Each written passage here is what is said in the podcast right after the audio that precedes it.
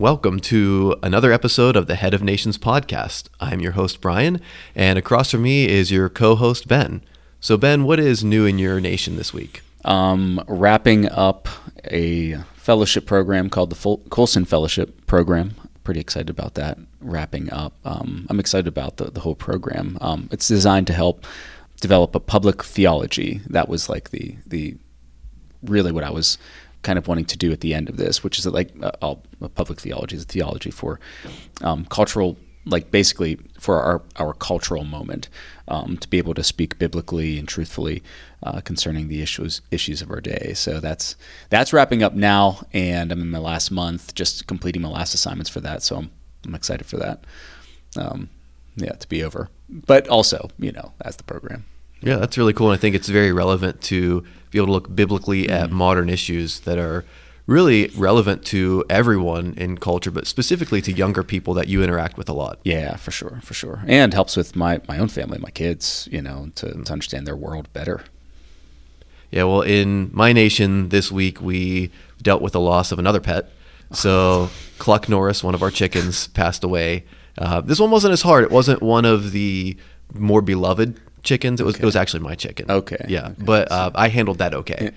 but my children were they were pretty bummed, but it wasn't as difficult as their chickens that were their very own that they picked out and named. Yeah. And it may help that we have baby chicks that we're raising up right now yeah. to take some of the edge off of that. Yeah. But still navigating this is real, loss happens and that loss points to the need for a savior.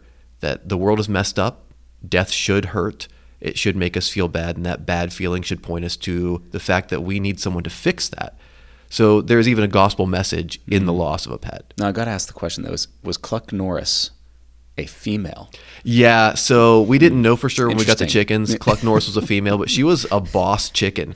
So Cluck Norris twice ate a mouse, like a chicken, just like kicked this mouse, picked it up with her beak and ate it. And Cluck Norris also ate a snake one time. I actually witnessed this happen. Yeah. So like Cluck Norris, I feel like mm. kind of lived up to her namesake. Yeah, right. Yeah, she had a mean roundhouse. Xena, maybe. Oh yeah, could have been a good well, one. My my next chicken, my new chicken in the baby chicks is named Chris Hensworth.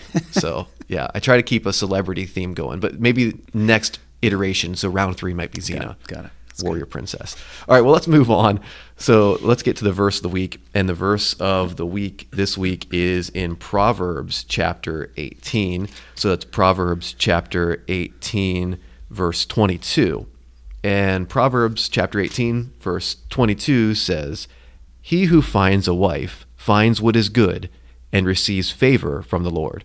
So, Ben, I wanted to see what thoughts you had today on that.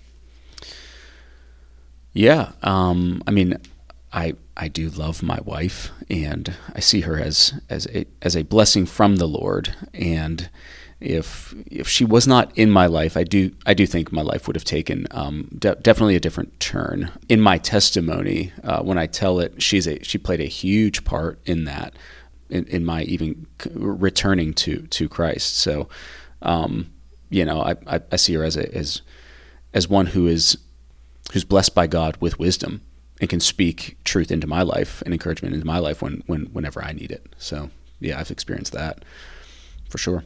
Yeah, yeah, good thoughts. That's pretty much my mm. testimony as well. Is I feel like the person who pushed me the most to grow mm. early in the relationship mm-hmm. was my wife mm-hmm. because there's that difficult time period I feel like for males where they have this chance to move into manhood because I, I really think fundamentally there's a difference between someone who is a biological male and someone who is a man. Mm. because there is a status that comes with a man and in my mind a man is someone who takes on the mantle of manhood and lives up to the call of a biblical man. And so they're responsible they take care of themselves they take care of their families they're not lazy they lead they're not passive. And so that transition from being just a biological male who happened to be married to a man and a man of God.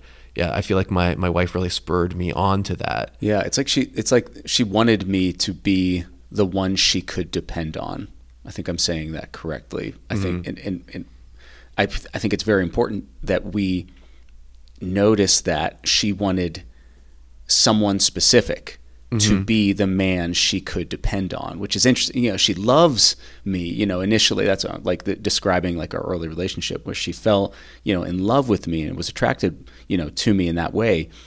But she wanted me to be dependable, responsible, uh, be able to be the, the the man for her and for our future family, uh, which is that is the difference right there, right? Um, because you can just fall in love with a male um, as a woman or a female as a you know um, but the, the, the female is looking for that kind of like depend dependability or you know solid you know Yeah. nature character Yeah, so like as, as a man, you Mm-hmm. can fall in love with a woman. As a woman, you can fall in love with a man, and not necessarily, or at least feel infatuated, with, Yes, feel attraction yeah, yeah. to, and not necessarily have them be who you need them to be. We see this all the yeah. time, which we'll get into a little bit when we get further into the show.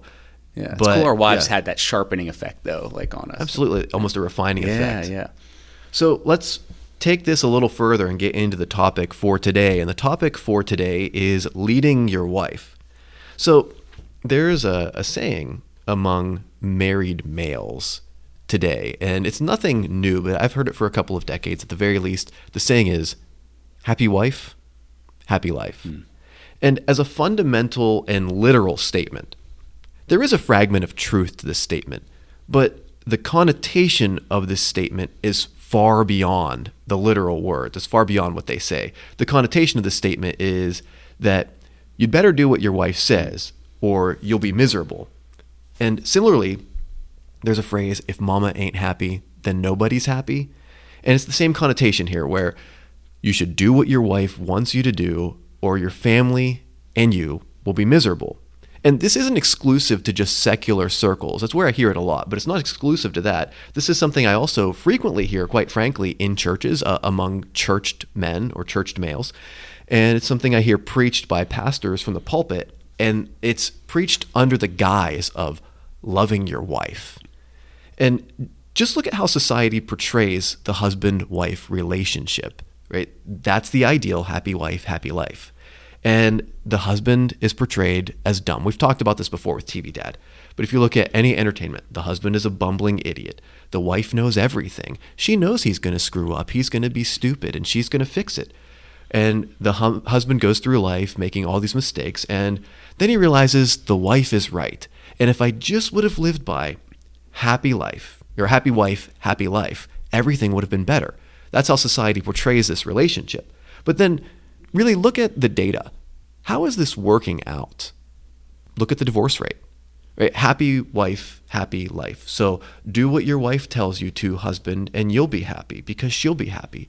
But are the husband and the wife in that relationship really happy? Well, the divorce rate takes exception to that the divorce rate in America is extremely high. Like if you look at divorce rate in America from like 1900 to today, like pre 1900, the divorce rate in America was somewhere around two percent. Two percent. The, the divorce rate today is exponentially higher than that. Like if you look at first marriage divorce rate versus overall marriage, overall marriage divorce rate is somewhere like in the 40s, like 45 percent of all marriages in America end in divorce.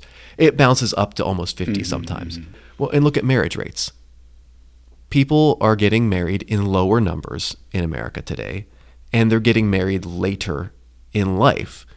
And there are several reasons for that, but I think one of the reasons for that is they see the failure of marriage because people are living not according to God's standard, but they're living according to the world's standard of, well, happy wife, happy life. I just wanted to see what you thought about that first before we moved on further in the show. Yeah, you, you definitely see it like a, this dis disillusionment um, of marriage in in our society today, and it's and when and I gotta just say, like whenever I hear that, um, happy wife, hap, happy life, it is just so just terribly unappealing to me. Like if I if if I was not married and I heard that phrase, I I would I would not want to be married. You know, because it's like I'm not. I don't want. I don't want to be a slave. You know, like I don't want to. You know, um, that's not what I'm. Uh, what, you know what what my my hopes and dreams are. You know, of you know, and finding a spouse and then just you know doing everything she says. That's just. It, there's something not right about it. You know, with me, it doesn't sit well with me, and maybe we're, we're going to unpack that just a little bit soon. But but it's not a surprise then that you know that people don't want to get married today if they've seen marriage done poorly and that's their experience with it, you know, culturally, you know, as a society, they see it not not done well, then yeah, it makes sense that people are going to either wait or not get married at all, just opt, you know, to be single for the rest of their lives. Um, but that's interesting. What if we could show something different? Yeah, mm-hmm. exactly. Which is where we're going next with this mm-hmm. is showing the biblical model. So, mm-hmm. what is the biblical God-given model for marriage?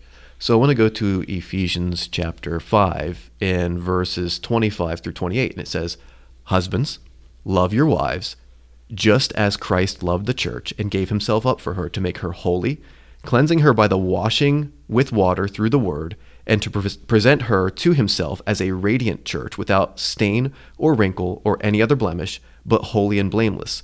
In this same way, husbands ought to love their wives as their own bodies.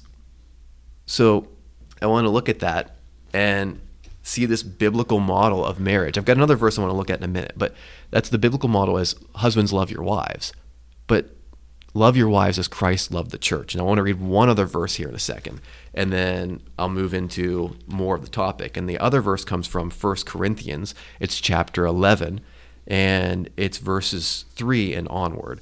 It's going to be a bit of a lengthy passage for the show, but just hang with me here because there's a point to this. And this is on head coverings, but there's a principle behind head coverings, and that principle is headship. So let's go here. 11:3 in 1 Corinthians. Now I want you to realize that the head of every man is Christ, and the head of woman is man, and the head of Christ is God. Every man who prays or prophesies with his head covered dishonors his head, and every woman who prays or prophesies with her head uncovered dishonors her head. It is just as though her head were shaved. So uh, I'm going to stop there. Uh, that's, I think, enough of the passage to, to get a feel for this. There is a headship or an authority that we see. We as husbands are in headship or are in authority over our wives, and Christ is in authority over us. So that's the biblical model. The biblical model is Christ over man, man over wife. And there's a hierarchy there. And by the way, we're supposed to love our wives as Christ loved the church. Now, does Christ do whatever the church wants? Is in the the bride of Christ, the wife of Christ, the church is the bride of Christ. Is it happy wife, happy life? Like whatever the church says Christ would do? No, that's entirely unbiblical. It says that we should love our wives as Christ loved the church. He gave himself up for her to cleanse her, right?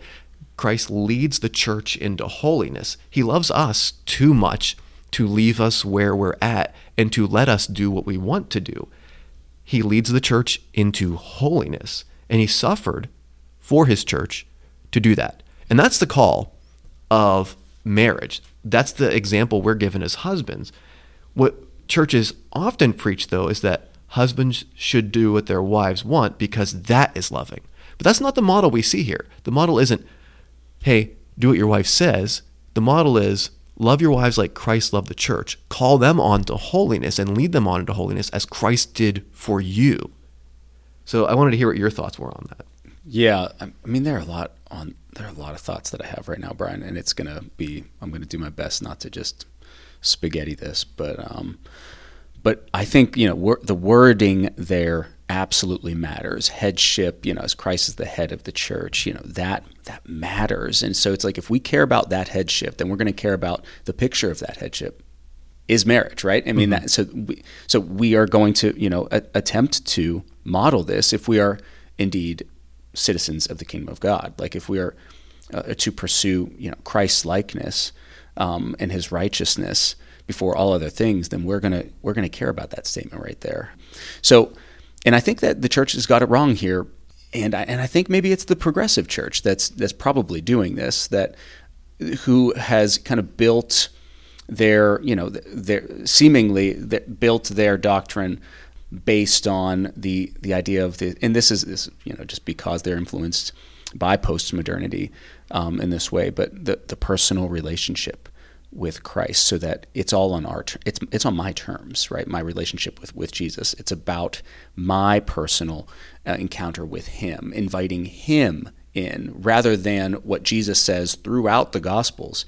The kingdom of heaven is near, is at hand. This is His kingdom. We enter it on his terms. You know what I mean? And that there's headship there, you know? And so it's like that that's kind of like the that's even that's foundational. I think in, in your in your whole approach to life, like we are citizens of his kingdom, invited by him to be those citizens, so that he is the king. We are to resemble him, we are to obey him.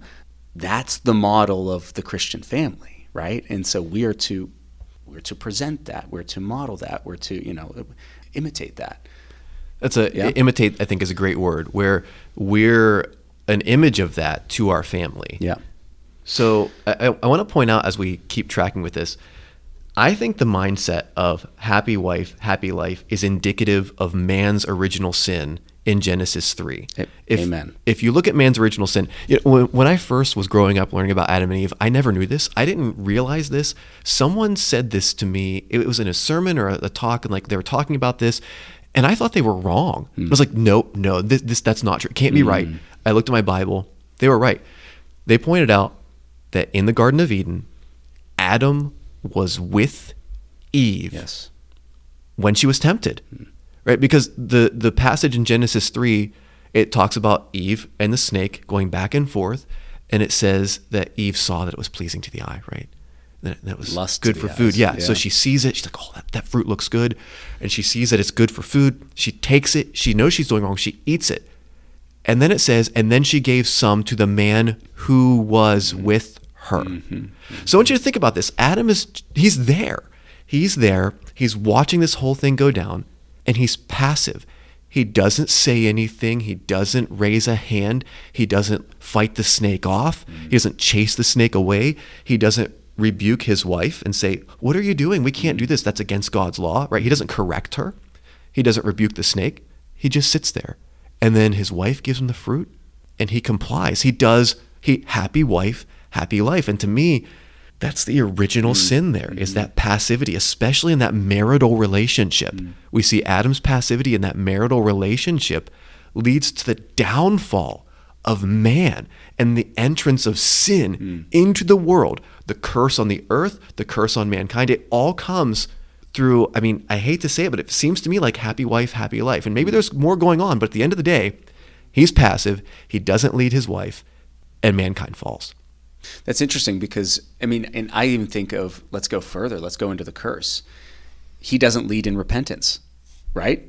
I'm sorry would be the thing, the thing to say, you know, um, and take responsibility for it. He doesn't. He deflects. You know, it's hers. It's her problem, and it actually got it's your problem. You know, it's like, oh man. But then, like you see in the curse, that same language that uh, that that is used uh, in, in this chapter will be used for Cain in his relationship uh, with sin. That is like the curse on the relationship between male and female. The, the man, uh, the man will um, rule over uh, the woman, and her desire will be for the man. Mm-hmm. And that same word, that desire, is, is used with within the, the Cain story, Cain and Abel story. Whenever God warns Cain, sin has the desire to for you to roll over you. Don't let it master you. You know, and that same word desire is that that rolling over, master, you know, mastering um, the you know another. And so that that same word is the the, the curse uh, of the relationship between the, the, the man, the, the husband and the wife,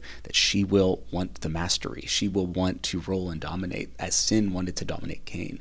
Uh, that's the curse, you know. So it gets yeah. worse. it, it, does, and I think it makes the the challenge of leading one's wife yeah. harder. So let's look at the practicality of that then. So we're called to lead, we're called to headship, we're called to love our wives as Christ loved the church. We're called to be head over her.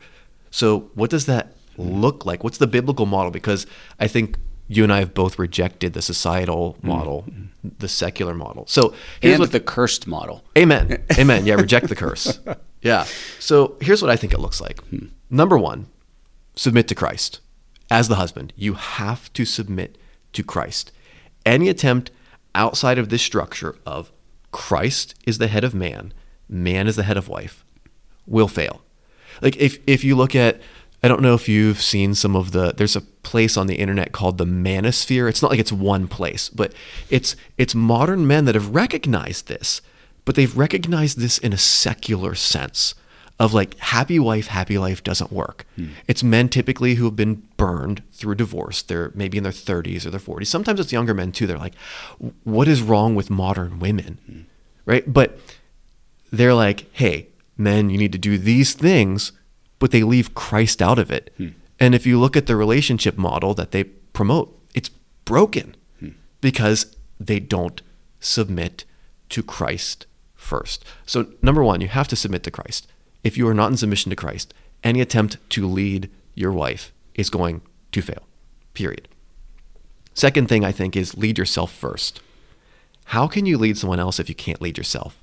Just fundamentally. So, are you sleeping in when you say you're going to get up? Who's winning there? That disciplined self, the man, or the male? Right? The flesh, the spirit. Who's winning there? Are you sleeping in when you shouldn't be? Do you start things like uh, to your wife? You're like, I'm all in on this. You know, I'm gonna, I'm gonna get into that outdoor lifestyle, and then two days later, you're like, I'm done. Uh, I'm, I'm, I'm gonna start rollerblading every day. Two days later, I'm done. Right? Do you start, stop, start, stop? How's she gonna follow your lead if she sees you never follow through on anything? Right? Are you irresponsible? Do you procrastinate? Like super simple things. Does she have to tell you to take the garbage out? Hmm. Does she have to tell you to do your chores around the house that are your responsibility as a man? How can you lead your wife if she's got to lead you to lead yourself? Right? Not just on a respect side, which I think it's huge, but fundamentally, if you can't even get yourself to do something, how can you get anyone else to do anything? So submit to Christ, lead yourself. Number three is have a plan or a direction. It's hard to lead if you have nowhere to take her. And you know, personally, this is just something I live by. But even if it's if it's financially, if it's spiritually, if it's career wise, whatever it is, I try to have an opinion on pretty much anything because you know your wife will ask you, "What do you think about this? What do you think we should do here?" And if you're like, "I don't know. What do you think we should do?" and she's like, "I don't know. What do you think we should do?" and you're like, "I don't know. What do you think we should do?" You're not leading, right? You're being passive.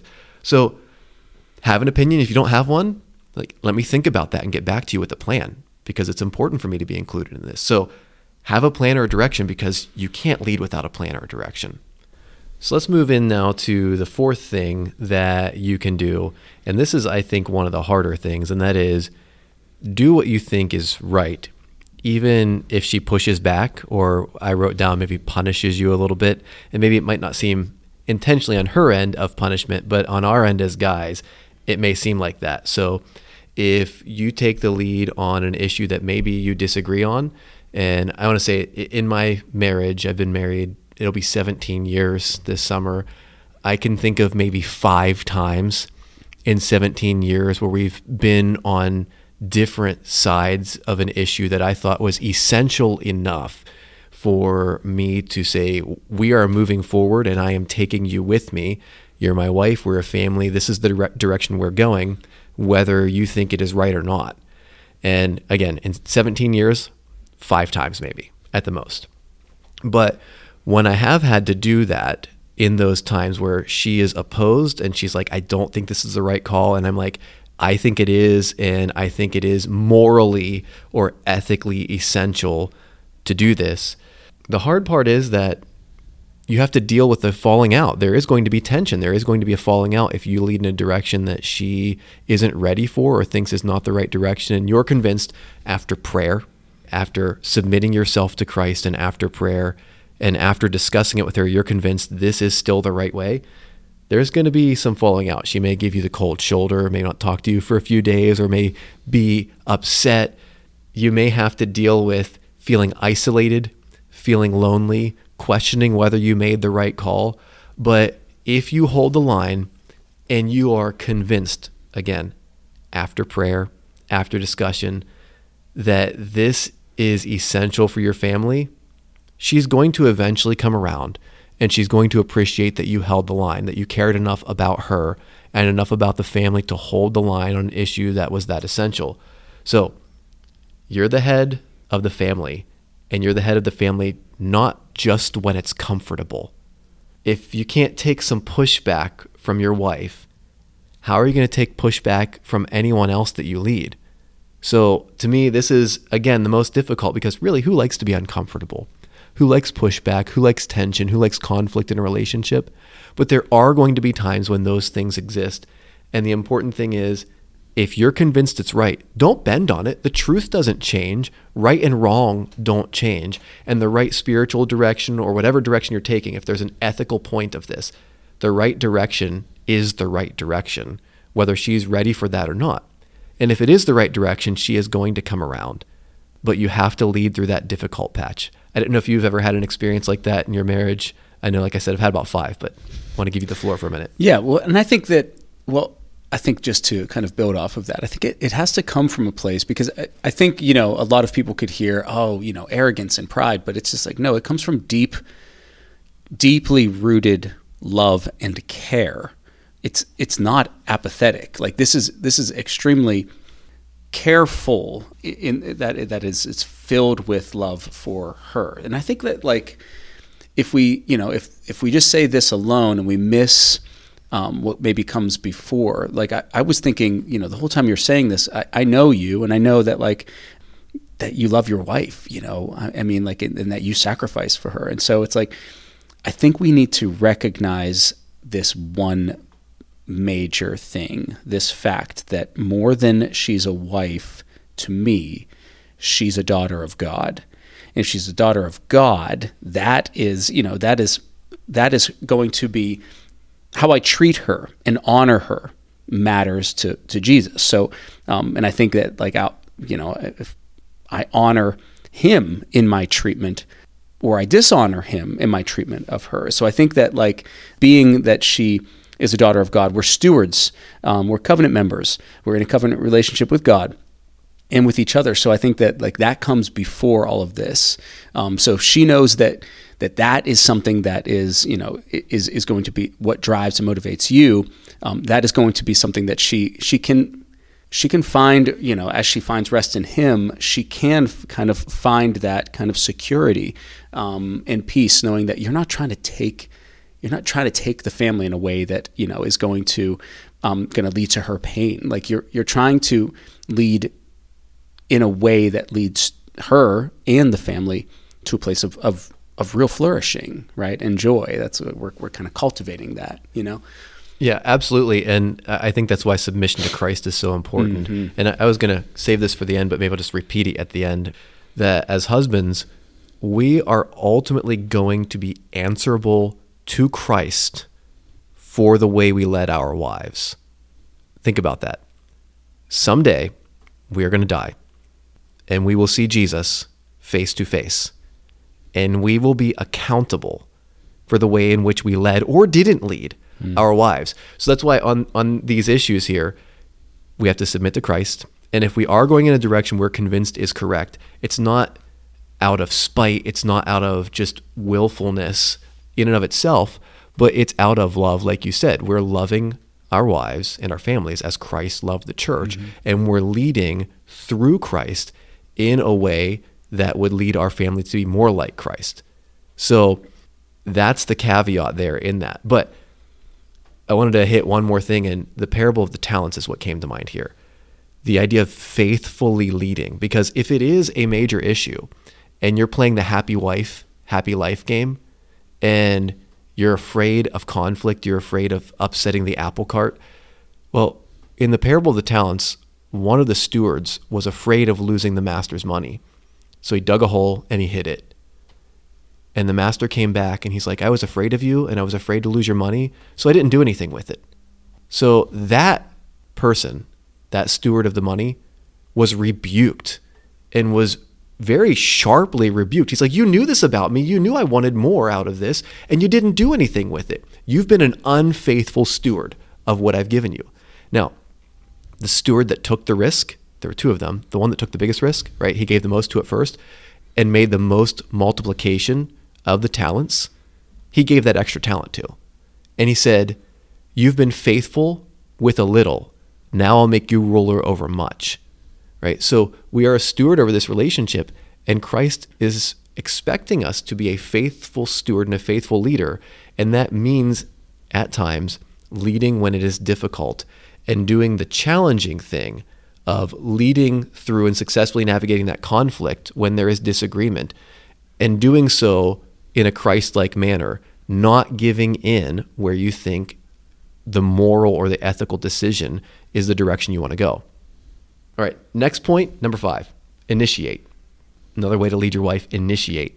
So if she's always suggesting things, she's always saying, we should do this, we should do that, we should start devotions, we should come up with a budget, we should come up with a finance plan, we should eat more healthily, we should exercise more. If she's always the one initiating, you're not leading. So as a leader, you need to initiate. And the important thing here is that everyone is most fulfilled in our relationships when our relationships follow God's plan. So if we're not initiating, we're not leading. And if we're not leading, we're failing. Okay. Another point is include. And I'm just going to be straight up. I am not always good at this, including your wife in the process. So I'm going to tell you a story, Ben.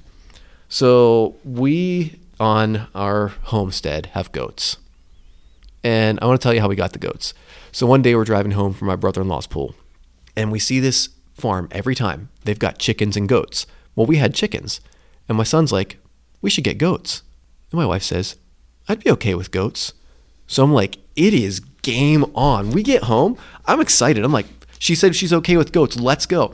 I get home, park the car, get out of the car. I start looking up goat places. I'm like, where can I buy a goat? All right. So I find the name of a farm. I find the name of two farms. I find the name of three farms.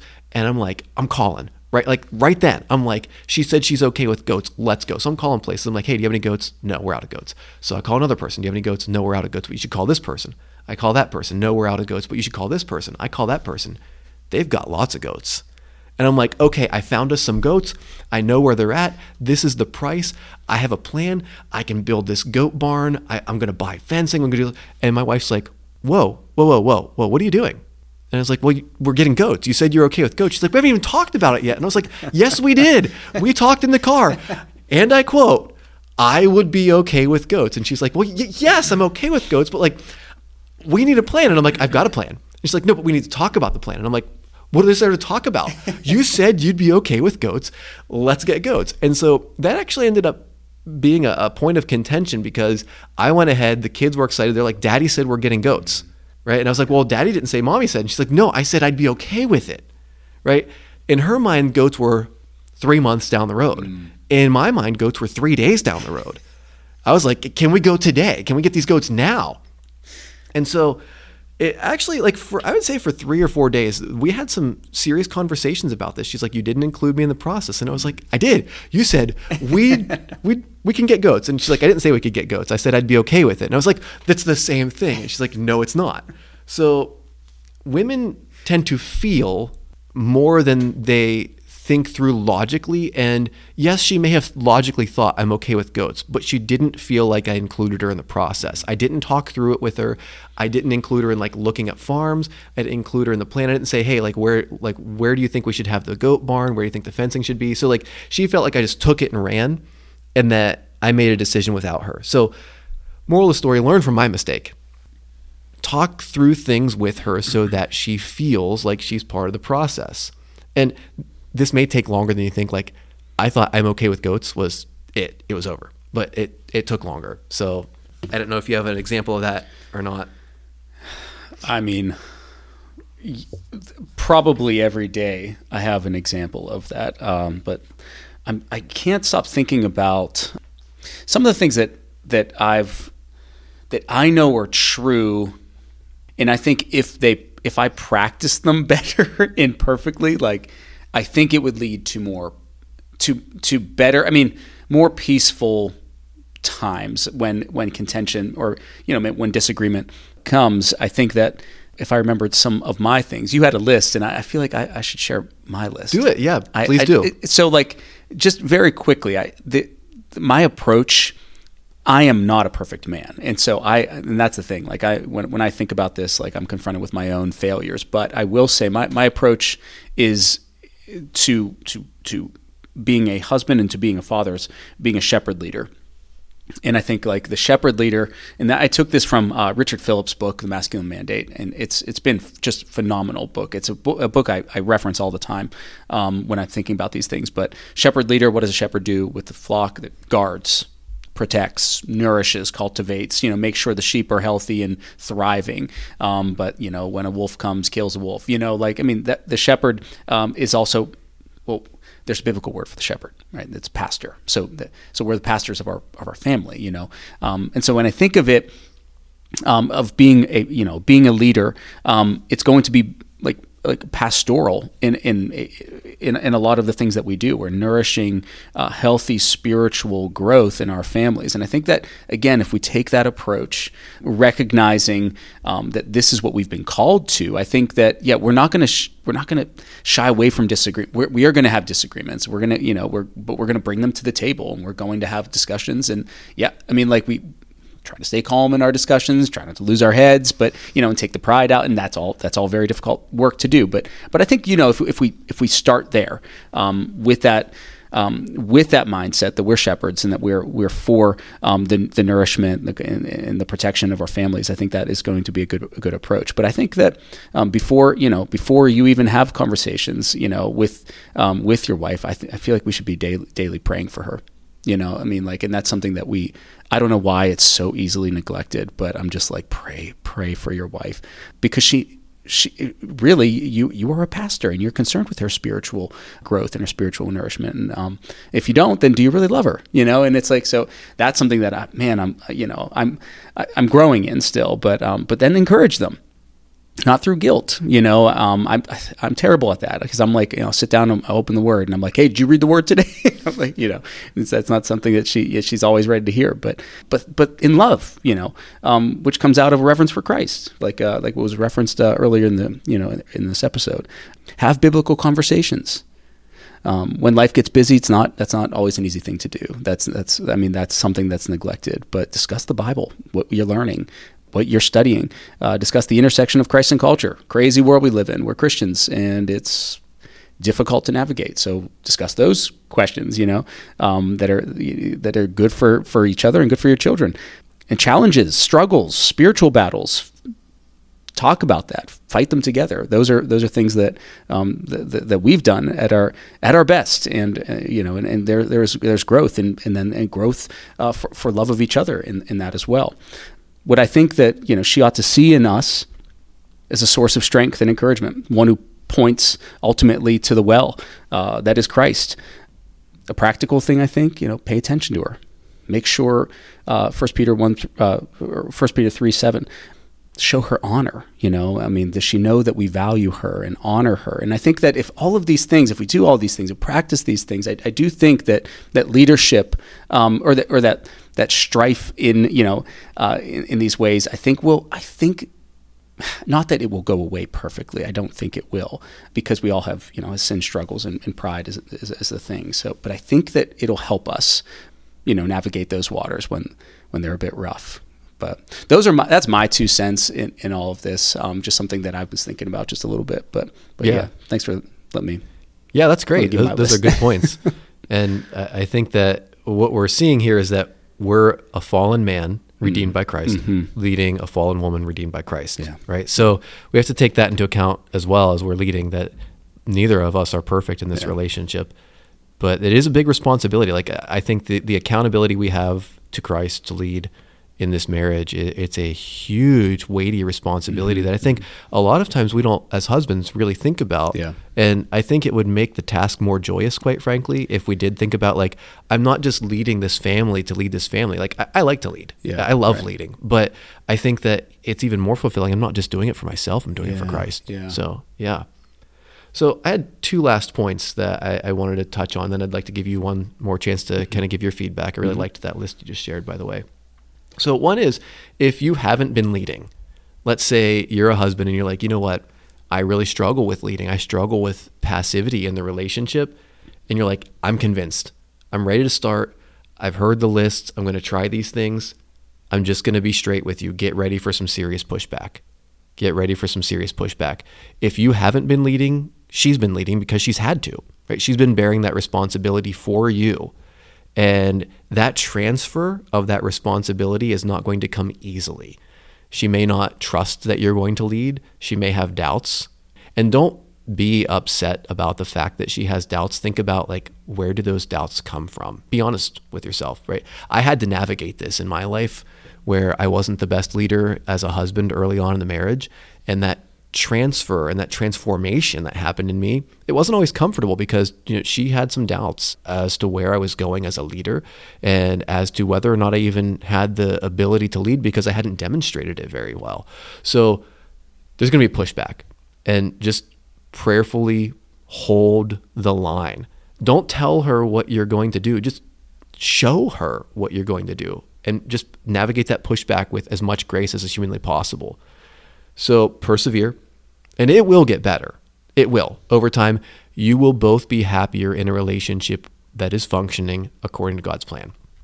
And the second thing, and I, I think this is really important, and I just think it's not talked about. And so I'm going to say it, and you may disagree, and I'm fine with that. I'd actually like to hear. I'm just going to say, do not share your doubts and fears about your leadership with your wife while you're leading. So I want you to imagine a scenario where you're going to have open heart surgery and your doctor is like, you know what, man, I, I am just, I'm really not sure I can do this. I, I have some serious doubts that I'm going to be able to save you on the table. I think you might die. You know, uh, how do you feel about the search? Can you sign this waiver? Can you sign, are, are you okay? Like you look a little stressed. Why do you feel stressed? You're assuming the mantle of leadership. That is your burden to bear. Bring it to a brother in Christ. Bring it to a friend. Bring it to a mentor. And you might be like, hey, listen, this is hard or I've had some challenges, that's fine. But if you go on laboriously about how hard it is to lead in the marriage and how overwhelmed you are with the role of leadership, she's going to feel about the same way you would feel with your surgeon telling you he thinks he's going to lose you on the table. Right? So it's okay to have those fears. It's okay to have those doubts. Take them to someone else because all you're telling her is, you have reason to doubt me. So if you want to briefly share, hey, I'm having a hard time. But I'm telling you, do not unload all day about how hard leading is.